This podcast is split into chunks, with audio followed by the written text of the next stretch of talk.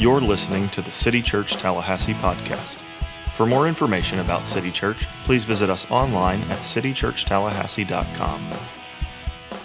We're in the book of Acts. We started back in January in chapter 1, verse 1. We're just working our way through this important book of the Bible. My name is Dean, the pastor at City Church. It's good to be together this morning. We have a big week coming up here at our church as kids camp starts tomorrow morning, our version of Vacation Bible School. All right, so let's make sure we're all praying for that. If you see anybody in the City Church kids shirt or anyone's going to be a part of that, just thank them, encourage them. We're grateful for our staff and all those who are putting in the work to really welcome lots of people from our community, hundreds of kids. And a lot of those kids don't have a church home. A lot of their parents maybe don't know Jesus. And it's an opportunity to show these kids the love of God understood. And the greatest story ever told, that Jesus Christ came to die for sinners, that God so loved the world, that he gave his only son. So whoever believes in him will not perish, but have everlasting life. They can actually know God. And we see it happen all the time, that as a result of the kids hearing the gospel, getting excited, having a great experience here, they'll go home and tell their parents about God's love for them. So it's really neat weeks. I know Jake just prayed, but I'm going to pray again because I want to lift up this I guess you can't pray too much either, so we're going to pray again. But I want to lift up this week to the Lord and ask the Lord just to really do a work, and we're surely thankful for it. So I'm going to pray, and then we will jump into Acts. We'll be in Acts chapter 15 this morning. Our Father, we are grateful for your love for us. We're thankful for the scriptures. I ask I'll be faithful in presenting them today, that you'll speak through me. It will not be of my words, my work, but yours. I speak to all the churches in Tallahassee that have a version of Vacation Bible School this summer. May the gospel go forward in every church in this community, and lift up ours this week, that you will bring kids here eager to hear and to have a great time at church. And this can be the best week of their summer. I pray for our kids team. I thank you for their leadership, for their passion for family and next generation ministry. And for all those who are going to be helping that week, volunteering, those who give regularly to make this happen. And we're just really thankful for the opportunity. We want to be good stewards of it. So we ask you bless this week, keep the enemy out of this place this morning and out of any plans. And we're just grateful for the good news of Jesus. And we're thankful for all this in the name of Christ.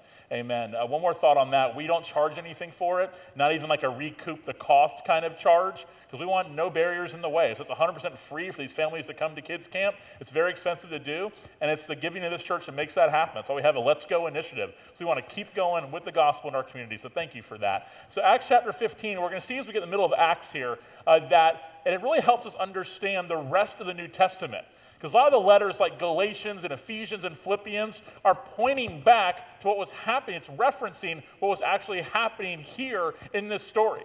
So to understand Acts often, you have to read other books of the Bible to kind of help supplement the understanding of what's taking place here. And it seemed like the last few weeks that over and over again, we keep talking about circumcision. And you're like, why do we keep talking about circumcision? Can we move on to something else? Well, that was what they were talking about, because it was the major issue at the time for the people who were coming to faith in Christ. Because Jewish believers, Jewish people who were of Jewish heritage, of Jewish religion, but really did believe that Jesus was the Messiah, they received him as the long-promised, awaited one who would come to die for the sins of God's people, to redeem the Lord's people, just as God had promised them. They actually trusted in Jesus, believed he died, believed he rose again, trusted in him for their salvation. But a lot of them were still hanging on to Jewishness, culturally. And they were telling these Gentile, non-Jewish converts to Christianity that they had to be circumcised in order to be right with God. They had to go through that procedure in order to be forgiven of their sins and counted as an actual Christian. If that was me, I might have said, you know what, Buddhism sounds really good right about now. But that's what was taking place. They were telling adult believers that this had to happen. But fundamentally, here's the question being asked. Yes, circumcision is the literal example and thing they were dealing with. But the question they're asking is, what must a person do to be saved? What must a person do in order to be saved? And the most appropriate question is, well, saved from what? And the answer is God's just punishment towards sin. That God is a loving God and a holy God at the exact same time. As a holy God, he can't let sin go unpunished. What kind of God would just shrug his shoulders and say, no big deal. Yes, I'm the creator. Yes, I want you to worship me. But you can go worship anything you want to worship, and it's no big deal. You believe what you want to believe. You go do what you want to do. I mean, what kind of God is that? God won't let sin go unpunished. But rather than punishing us as our sins deserve, which is death, we betrayed our Creator. Jesus, who never sinned, died in our place to take on God's punishment for us, satisfying the wrath of God, who is holy, and his punishment towards sin, and also offering us forgiveness, pardon, grace, mercy. by taking on the death that we deserve. What must a person do in order to be saved? And the answer is trust in the Lord Jesus as the one, as the only way to salvation, as our substitute, as one who didn't just die for us, he died instead of us in our place, rose to the grave 3 days later, and one day will come back again and make all things right and all things new. So that's the question they're wrestling with. They believe it's Jesus, but it's Jesus plus something else. And the plus something else for them is circumcision. So to gain an understanding of what's taking place, we need to go to the book of Galatians to understand as we go through the book of Acts. Galatians chapter 2, Paul's referencing what's taking place here. He says, after 14 years, I went up again to Jerusalem with Barnabas, taking Titus along also. I went up according to a revelation and presented to them the gospel I preach among the Gentiles, but privately to those recognized as leaders. I wanted to be sure I was not running and had not been running in vain. I'll make sure they understood. We were on the same page. I was hitting my head up against a wall. But not even Titus, who was with me, was compelled to be circumcised, even though he was a Greek. The pressure was on him to get circumcised in order to be right with God in their opinion, but no. This matter arose because some false brothers. Notice he's not afraid to call them that. They appear to be brothers in Christ, but they're false because of what they're teaching. They had infiltrated, it's not like a conspiracy almost, they had infiltrated our ranks to spy on the freedom we have in Christ Jesus in order to enslave us. Why the word enslave? Well, it enslave us by the burdens of the law, the requirements they're placing upon us in order to know God, in order to be saved.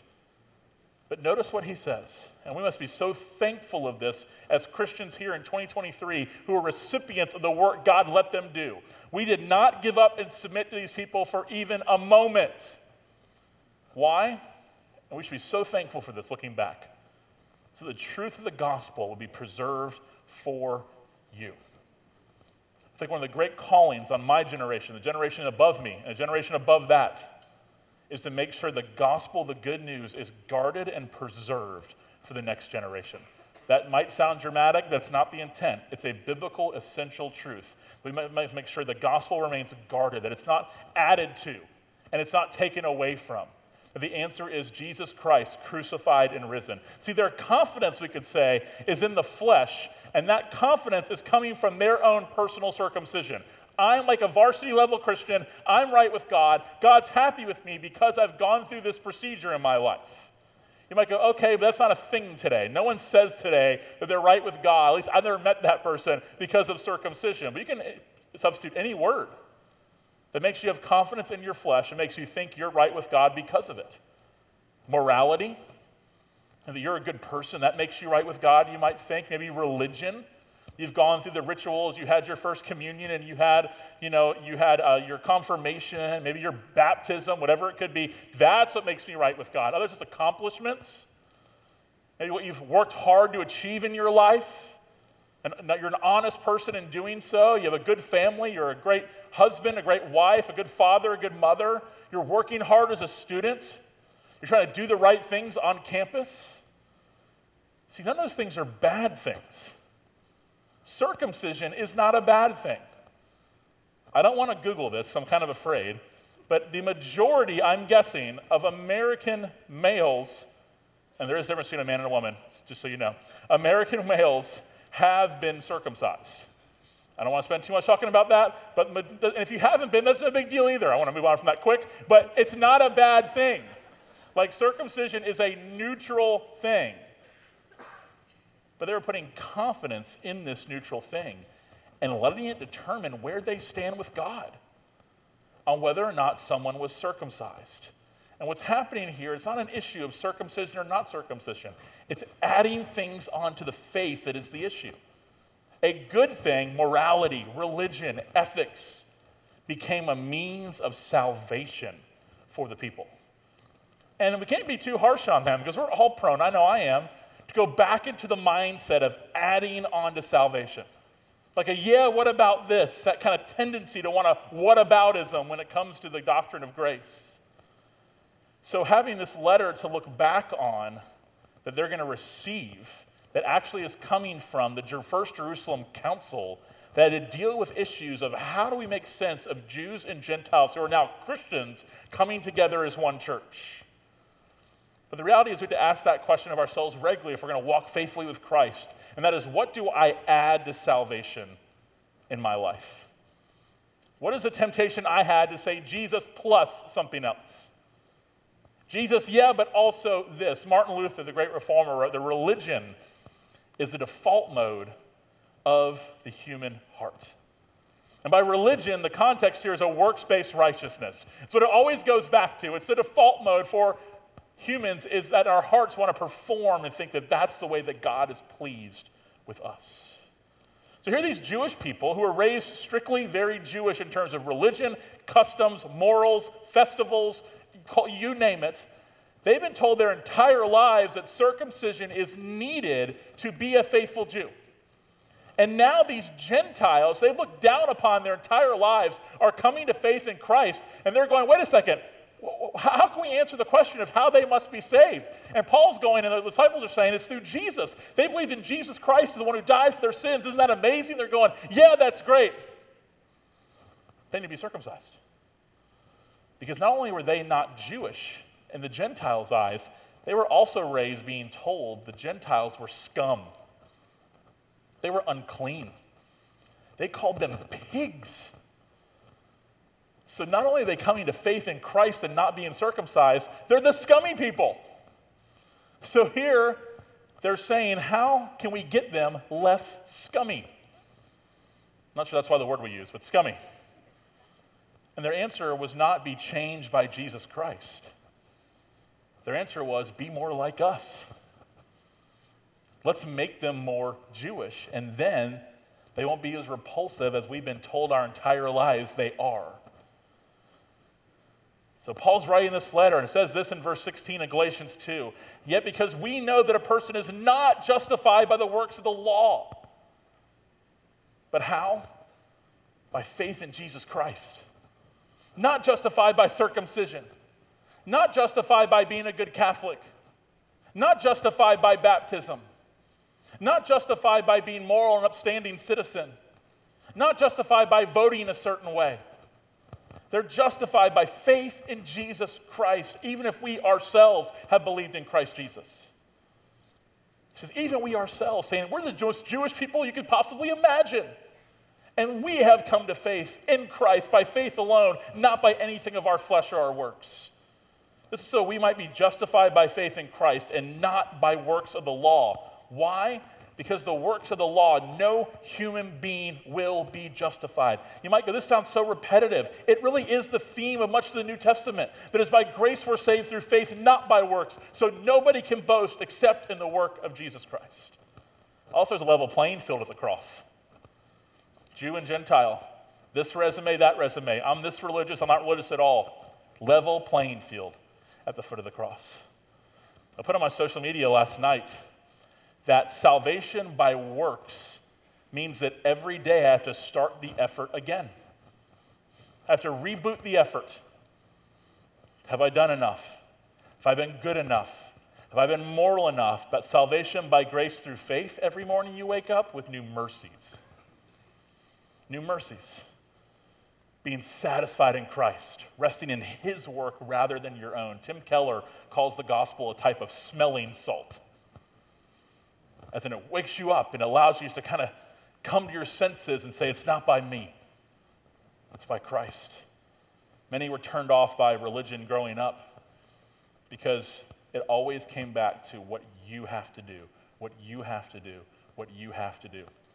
And people who were telling you that, you knew their lives and they weren't perfect either, so it caused a lot of confusion.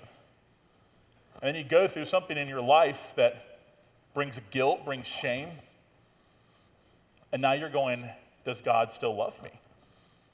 Do I need to become a Christian again? Do I need to get saved again? Do I need to be forgiven again?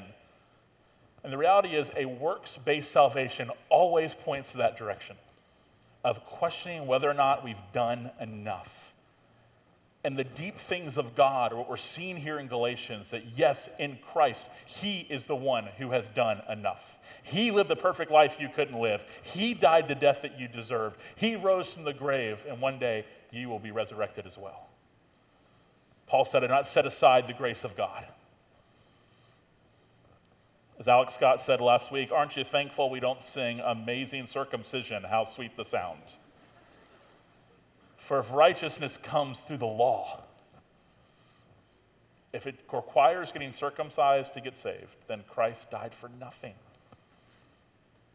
Then celebrating Christmas, just make it about winter and Home Alone and cookies. The Jesus part doesn't really matter. Who cares that God came to earth? If we can just have a work to be saved. Good Friday is just a tragedy that's unspeakable that we shouldn't even really acknowledge. We should more be embarrassed of it than anything, rather than seen as the grace of God at work.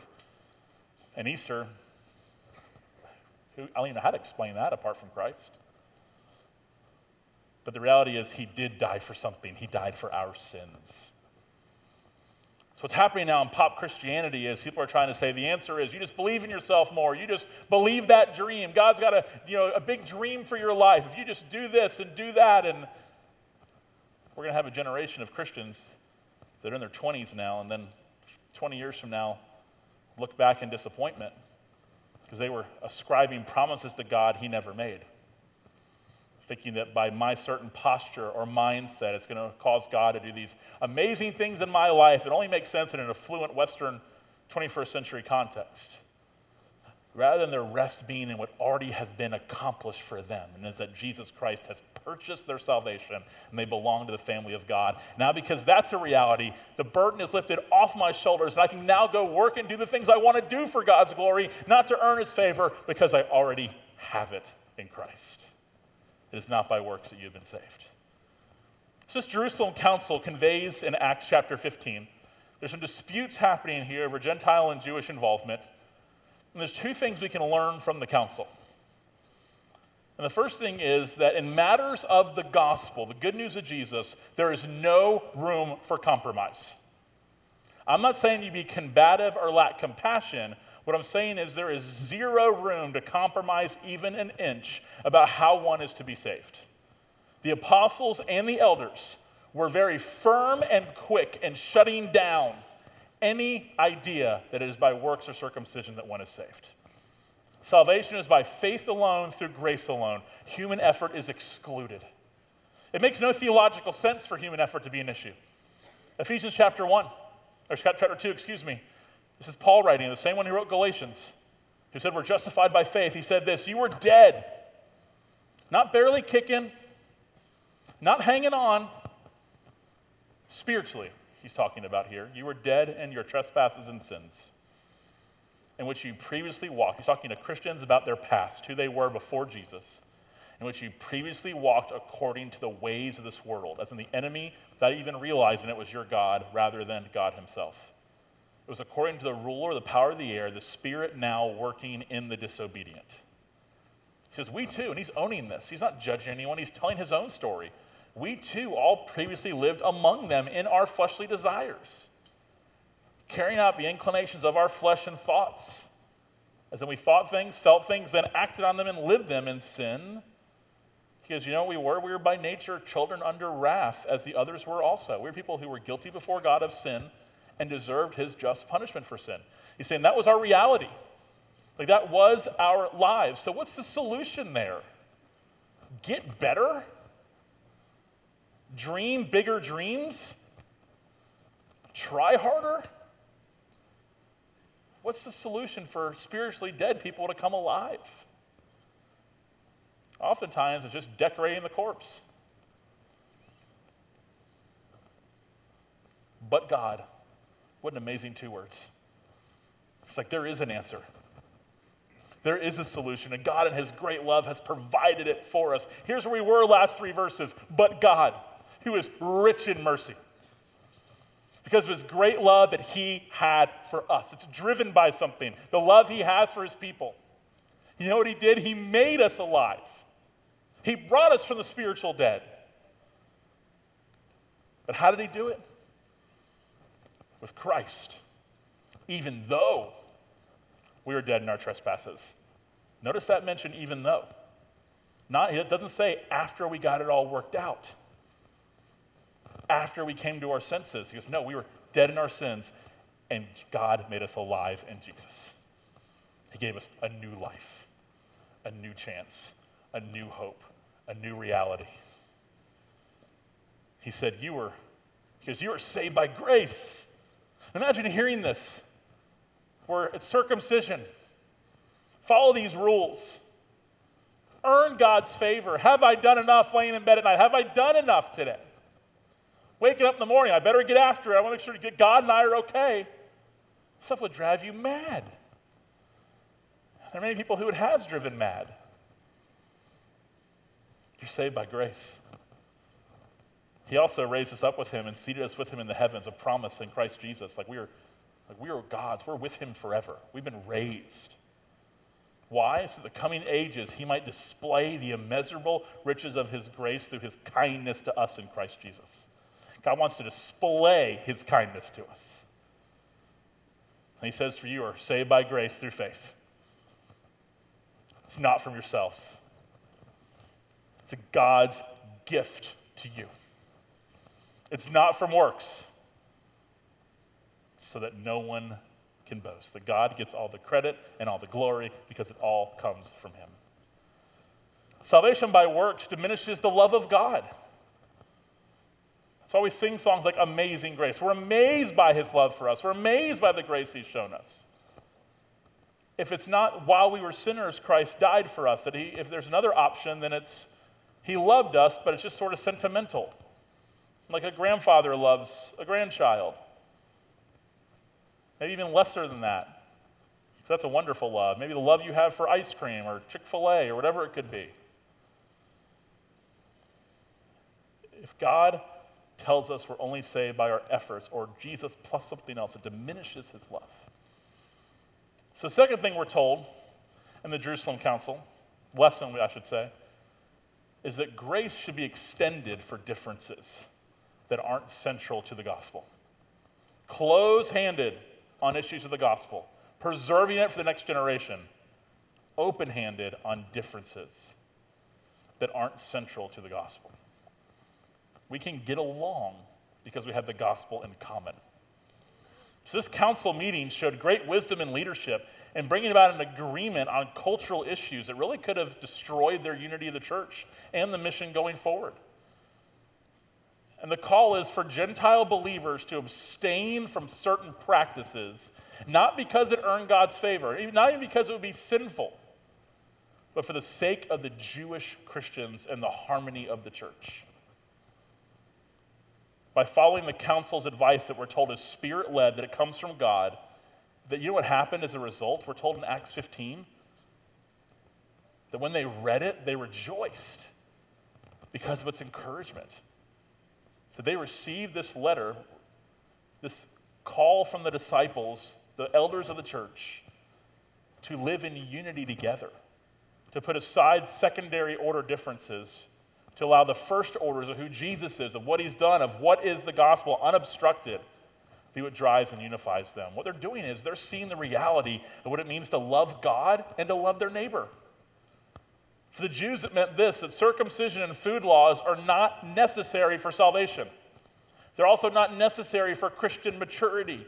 So don't impose those things on Gentile believers who have been saved by grace just like you have. You weren't saved by your circumcision either.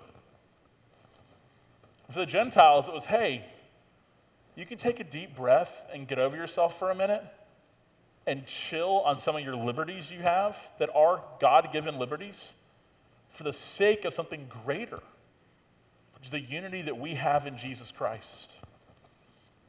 If you don't get this, maybe you're missing the fact that God has been incredibly charitable with you.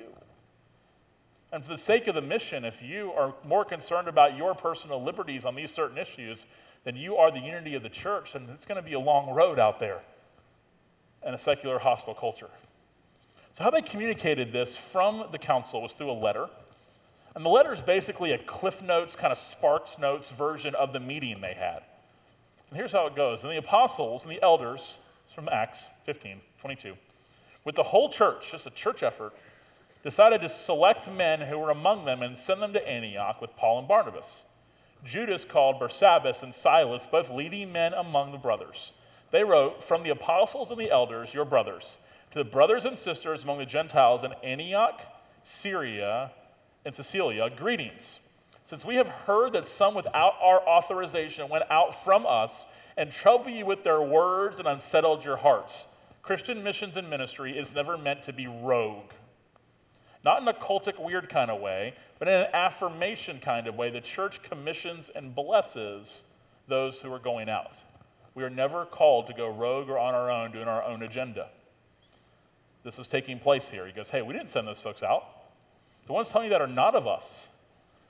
We have unanimously decided to select men and send them to you along with our dearly loved Barnabas and Paul. And he's like, and guess what? You guys know us. We're not perfect. We've risked our lives for the name of our Lord Jesus Christ.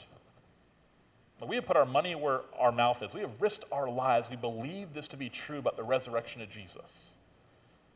Therefore, we sent Judas and Silas, who will personally report the same thing by word of mouth. So you're getting a letter, and you're getting a word of mouth. So we're really letting you know what happened here.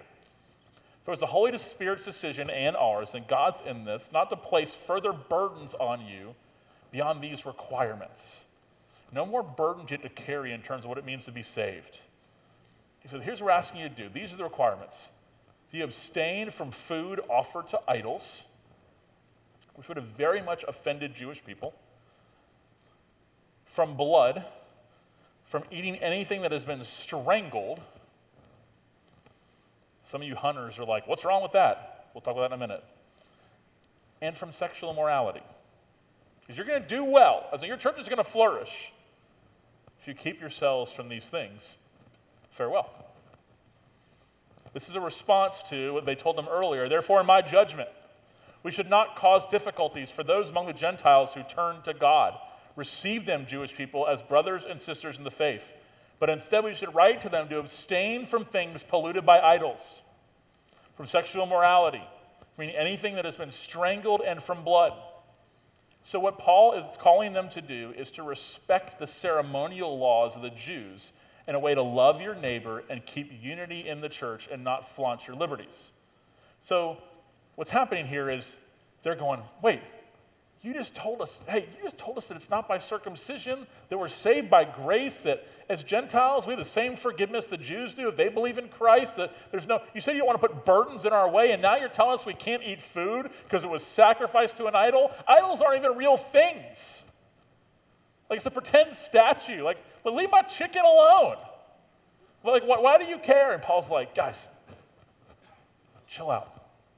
Everybody deep breaths. Breathing exercises, first sunlight of the day, cold shower, vitamins. Here we go.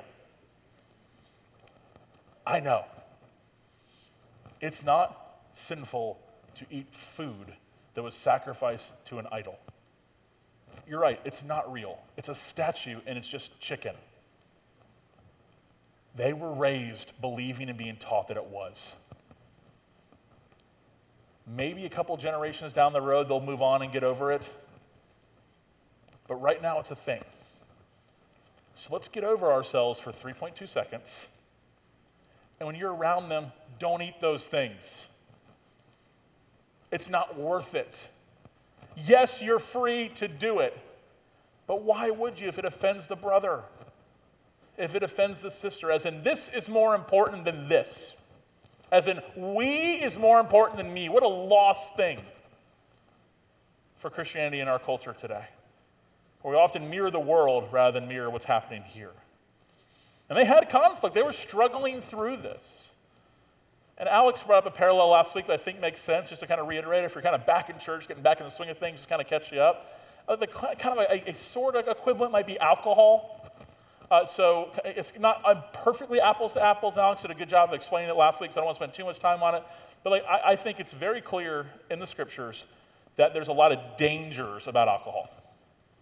Scriptures also tell us that you shouldn't be drunk, that you should be sensitive towards others, obey the laws of the land, you should be 21.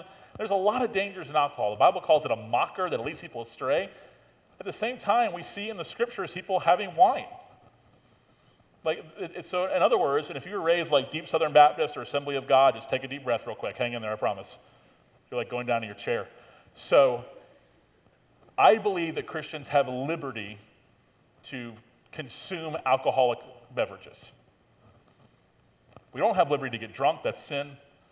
We don't have liberty to disobey the laws of the land. That'd be sinful. We don't have liberties to disrespect others' struggles. That'd be sinful.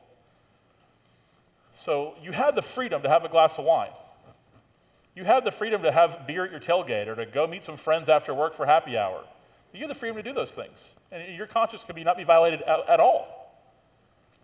But it's like very uncontroversial to say, and I think everyone will agree with me, that you probably shouldn't enjoy that drink in front of somebody who's struggled with alcoholism and is recovering.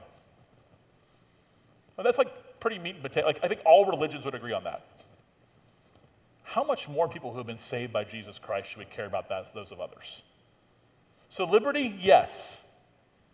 But a way you can abuse that liberty is by not considering other people and how they might be sensitive or have convictions or have a past towards those things. He's telling them, yes, guys, y'all can have the biggest barbecue, and I mean, you can go to Four Rivers 3 times a day. Just don't do it. Let's refrain from it for now as we're building this church and going forward, because we're unified in more important things than this. Now, something that pops up in here that may be confusing for a second is he includes sexual immorality in that. So it might be easy to go, well, does that mean that sexual immorality is also kind of a gray area where you can just sort of make sure you're respecting somebody, and besides that, it doesn't really matter? And well, there's a lot of confusing things in the Bible. I'll be the first to admit that. Sexual immorality and what God says about his design is not one of those confusing things. It is as clear in the Bible as help the poor and love your neighbor and Jesus walking on water and Jesus rising from the grave. If you have issues with Christian sexual ethics, then it's the Bible that you have an issue with. And I hopefully mean that from a posture of humility, but that's reality. So while those other things, the food laws, were ceremonial and were temporary, we see God's sexual ethics for his people that he has designed carry out through all the scriptures, affirmed by Jesus Christ, and the design from the beginning until the end. So he's telling the Gentiles, you don't have to live like a Jew. I'm not asking you to get circumcised. That's adding works to your salvation. No, it's not sinful to eat something that was committed to an idol. That's just a thing. But because of where we are and the sensitivity, it's not worth it right now. So be careful of the Jews. At the same time, Gentiles, you were saved from this world. Quit living like it. You've been redeemed from the world's sexual immorality. You've been raised from death to life, not to live like you used to live, but to live a new life in Christ. And one of the greatest ways now that you can demonstrate we're different from the world and have been saved is we don't go by the world's rules regarding sexual ethics. We believe in God's design for his people because it's for his glory and it's for our good. That's how you can be distinct. So be sensitive towards the Jews, but also don't go back to your old way of life you used to be as an unconverted Gentile. You've been saved from that. So what's his message to all people? 1 Corinthians 6:18, flee sexual immorality. Flee, it's the Greek word that gives us fugitive. On the run, like go, flee from this. And it's clear in the scriptures that God has a design. And his design for sexuality is that sex is not for in-love people or for ready people or for committed people or for mature people. It's for married people. And he has clearly defined marriage as being between a man and a woman till death do them part. And he's saying anything outside of that. And it's not rules for the sake of rules. One, that's a glory issue. God's the creator of it. So when we say, God, no thanks, I don't want what you've given me, I want what I want or what culture tells me I should have, what you're saying is I'm playing the role of God. I'm playing the role. Like, I get to call the shots.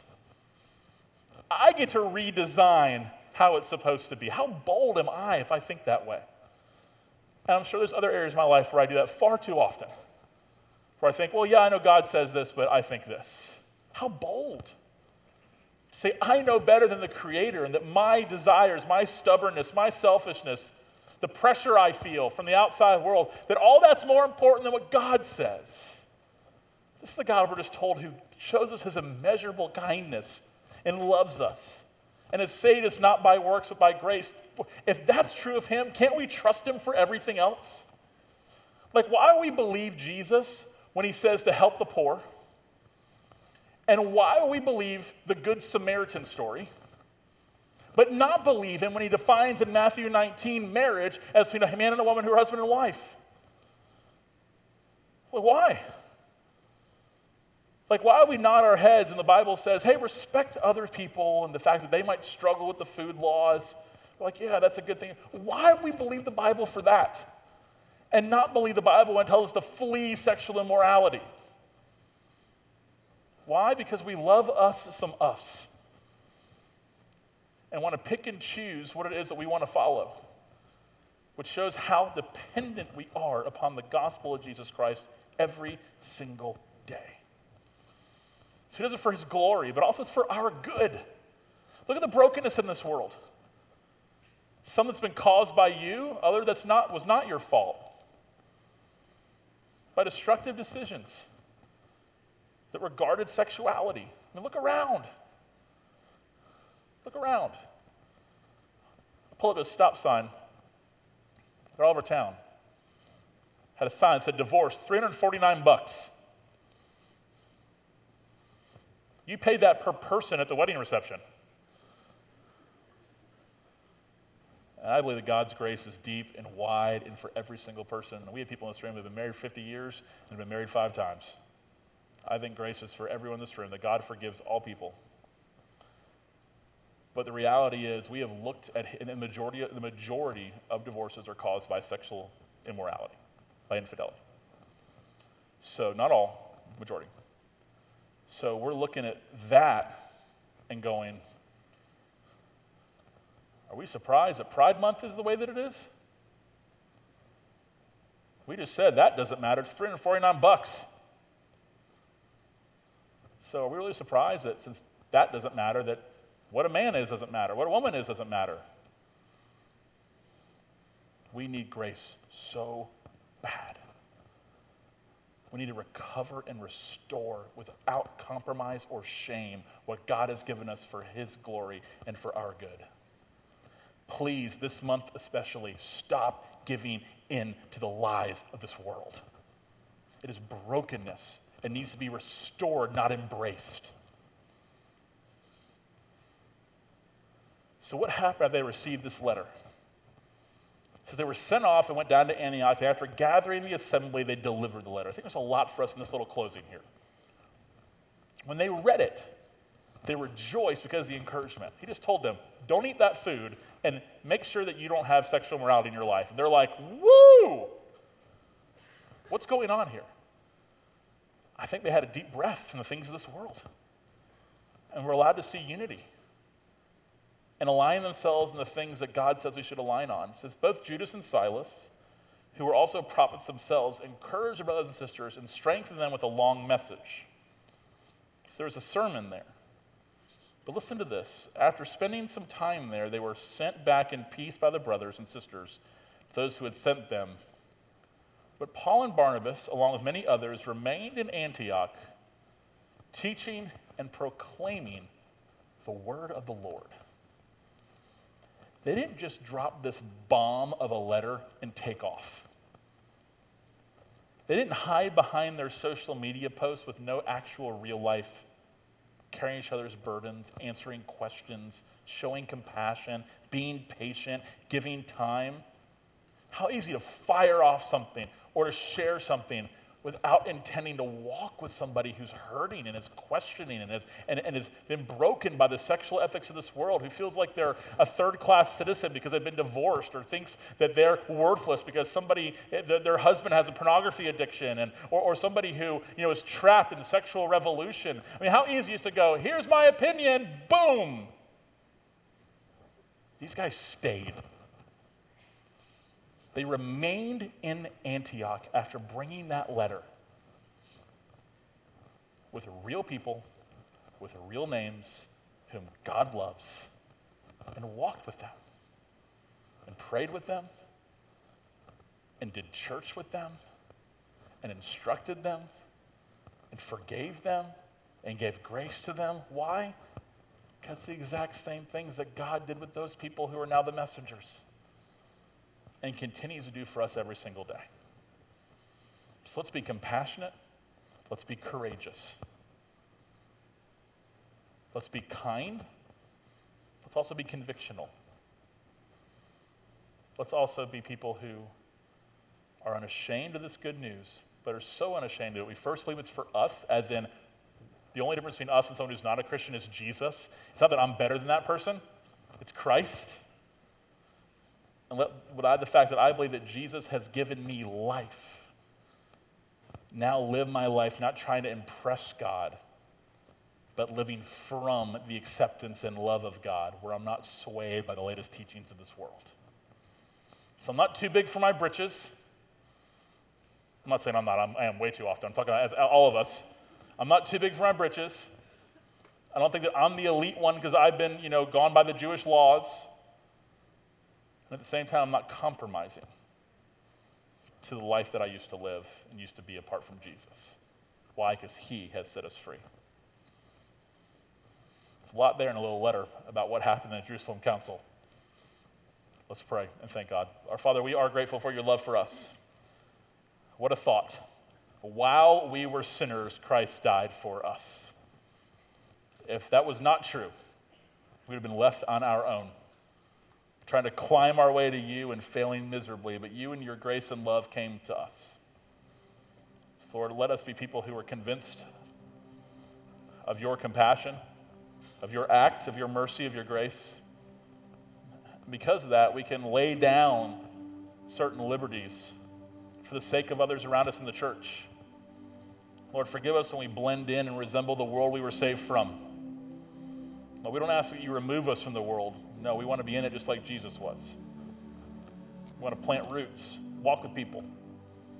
But we ask that we don't resemble the world in doing so. We live distinct lives that point people to a distinct God. Lord, for this month especially, Lord, forgive the compromise we continue to see amongst professing Christians in this community and beyond.